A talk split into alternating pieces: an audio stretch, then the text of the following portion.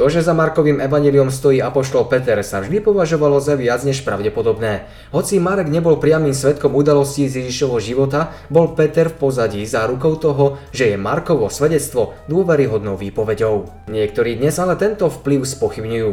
Je to oprávnené? Mali by sme sa obávať o dôveryhodnosť Markovho evanielia? Títo ľudia robia humbuk z toho, že ak v ruke nemáme podpísané originálne spisy apoštolov, úplne jasne to svedčí o tom, že evanelium bolo v skutočnosti napísané napísané anonymne a církev ho neskôr pripísala danému apoštolovi. Takýto scenár má zjavne spochybniť dôveryhodnosť biblického opisu. A čo Markovo evanelium? Napísal ho nejaký anonym, ktorý o Kristovom živote počul maximálne niekde vo fronte na banány? A preto je na základe toho dôveryhodný? Pričom názov Markovo evanílium mu dal podľa známej novozákonnej postavy Ján Marek, aby zvýšil prestíž tohto spisu? Úprimne povedané, to by fabulátorom veľmi nepomohlo. Marek totiž zbehol z prvej misijnej cesty s Pavlom a Barnabášom a spôsobil rozkol počas druhej misijnej cesty. Aké sú teda dôvody premýšľať o Petrovi ako o autorite a očitom svetkovi za Markovým evaníliom? Pozrieme sa na to stručne a jasne. Dôveryhodnosť.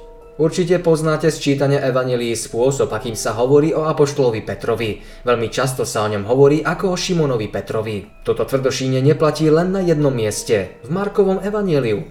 Tam sa o ňom hovorí ako o Šimonovi alebo Petrovi. Môže sa to zdať triviálne, ale nie je. Šimon bolo v tom čase v danej oblasti najpopulárnejšie meno. Marek sa ale ani v najmenšom nesnaží rozlíšiť budúceho apoštola od desiatok iných Šimonov, ktorých Markovi čitatelia nutne poznajú. Marek dôsledne používa najkračšiu a najdôvernejšiu verziu Petrovho mena. Peter otvára aj zatvára.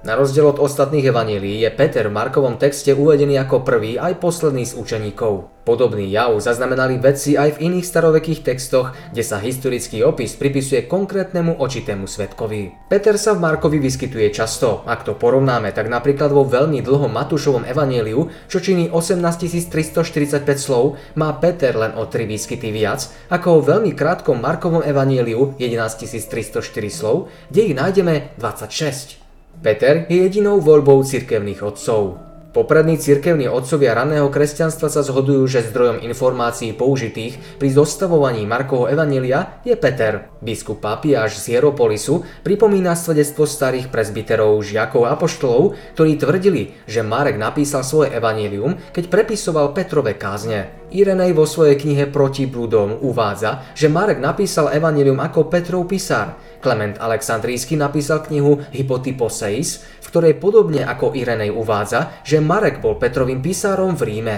Pridáva sa k nemu aj rano kresťanský teológ a apologéta Tertulian, ktorý vo svojom diele proti Markionovi potvrdzuje Petrov vplyv na Marka. A napokon Eusebius vo svojich cirkevných dejinách cituje biblický komentár, ktorý napísal Origenes a v ktorom pripisuje Petrovi aj Markovo evanilium. Vymazanie Petrovej unáhlenosti, pochybení alebo nedostatočnosti. Peter bol veľmi impulzívny človek, ktorý sa často dopúšťal pomerne unáhlených reakcií.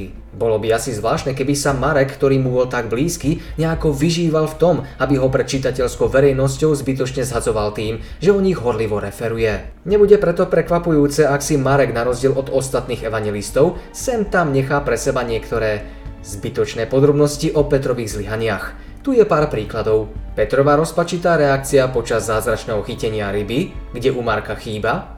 Petrova hlúpa reakcia, keď sa čuduje, prečo sa Ježiš čuduje, že sa ho niekto v zástupe dotkol, kde u Marka chýba. Petrovo nepochopenie podobenstva. Petrov nedostatok viery na jazere. Petrovo unáhlené vyhlásenie Ježišovi, to sa ti nesmie stať. Petrov výrok o peniazoch, čo teda budeme mať. Petrovo správanie pri umývaní nôh a Petrovo zapretie a Ježišov pohľad na neho, kde u Marka chýba. Markov jazyk.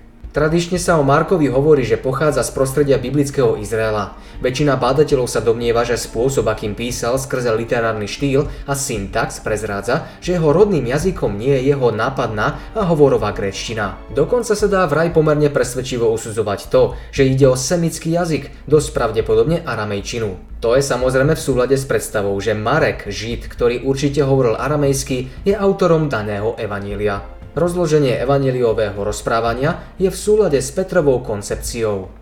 Pápiaš, ktorého som tu už spomenul, uvádza, že Markovo evaníliu vzniklo jednoducho ako zbierka Petrových rečí alebo kázni, ktoré Marek zaznamenal. Keď sa pozrieme na Petrov typický štýl kázania, všimneme si, že Peter sa nápadne obmedzuje na tému Ježišovho verejného života, jeho smrti, zmrtvých stania a na nebo vstúpenia. Marek teda úplne vynecháva zmienku Ježišovom narodení a ďalšie podrobnosti, ktoré Lukáš a Matúš uvádzajú na začiatku svojich evanílií. Marek naopak začína Janom Krstiteľom a končí zmrtvých staním a na nebo vstúpením, ako to vidíme zhrnuté v skutkoch apoštolov. Ako vidno z tohto stručného prehľadu v tomto videu, existuje viacero vonkajších a vnútorných dôvodov, prečo sa domnievať, a zdieľa ich drvivá väčšina vedcov, že Marek prevzal svoje rozprávanie od očitého svetka daných udalostí a poštola Petra. Preto nemáme dôvod obávať sa o spolahlivosť tohto dokumentu.